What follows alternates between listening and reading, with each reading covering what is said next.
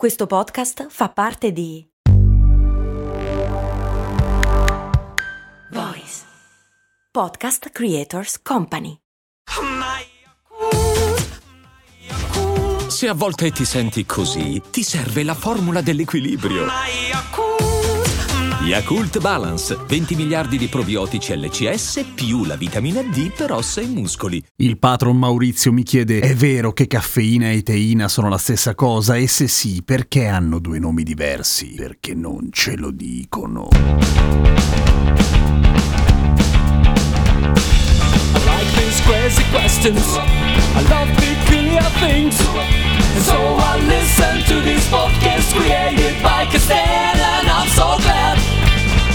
Very human things.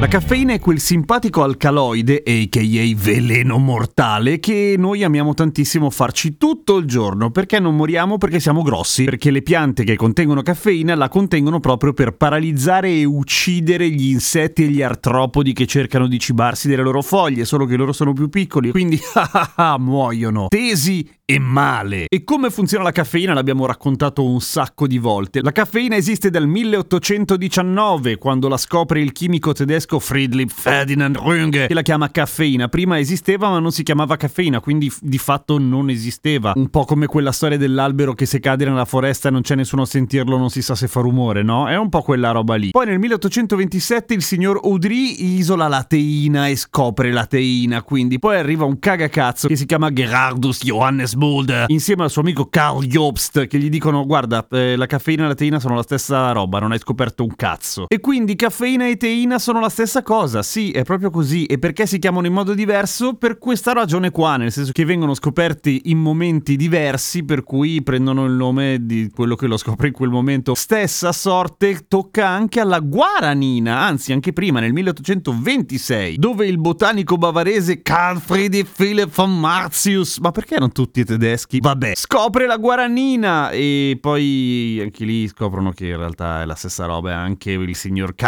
Philipp von Martius dice andate tutti a cacare. C'è da dire però una cosa, che sia la teina, che la caffeina, che la guaranina, che anche la mateina, quella che c'è nel mate e anche nel cacao in realtà, perché c'è in un sacco di posti, sono la stessa roba, ma siccome sono mischiate con sostanze diverse, in effetti agiscono sul nostro organismo in forma un pochino differente. Per esempio, la guaranina è mischiata a un sacco di grassi, di lipidi del seme del guaranà, che in qualche modo rende più lento il rilascio, per cui il caffè ti dà una botta più pem. La guaranina invece resta lì e inizia a caricarti piano piano piano e dura di più. Stessa roba per la teina, anche se in questo caso ci sono altri componenti, per esempio i polifenoli, che rallentano l'assorbimento e però lo spalmano nel tempo, per cui se volete stare svegli di brutto fatevi del mate insieme del caffè, insieme del guaranà, insieme del tè, insieme del cacao, tutto insieme lo bevete e poi cercate di non sboccare fortissimo. Se ce la fate eh, rimanete svegli tipo per sempre. No, forse dovrei dire di non farlo. Non, non fatelo, non fatelo, perché l'abuso di caffeina,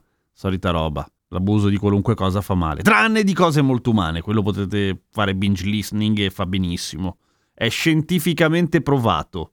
Da me. Seguimi su Instagram, sono Radio Kesten, a domani con cose molto umane.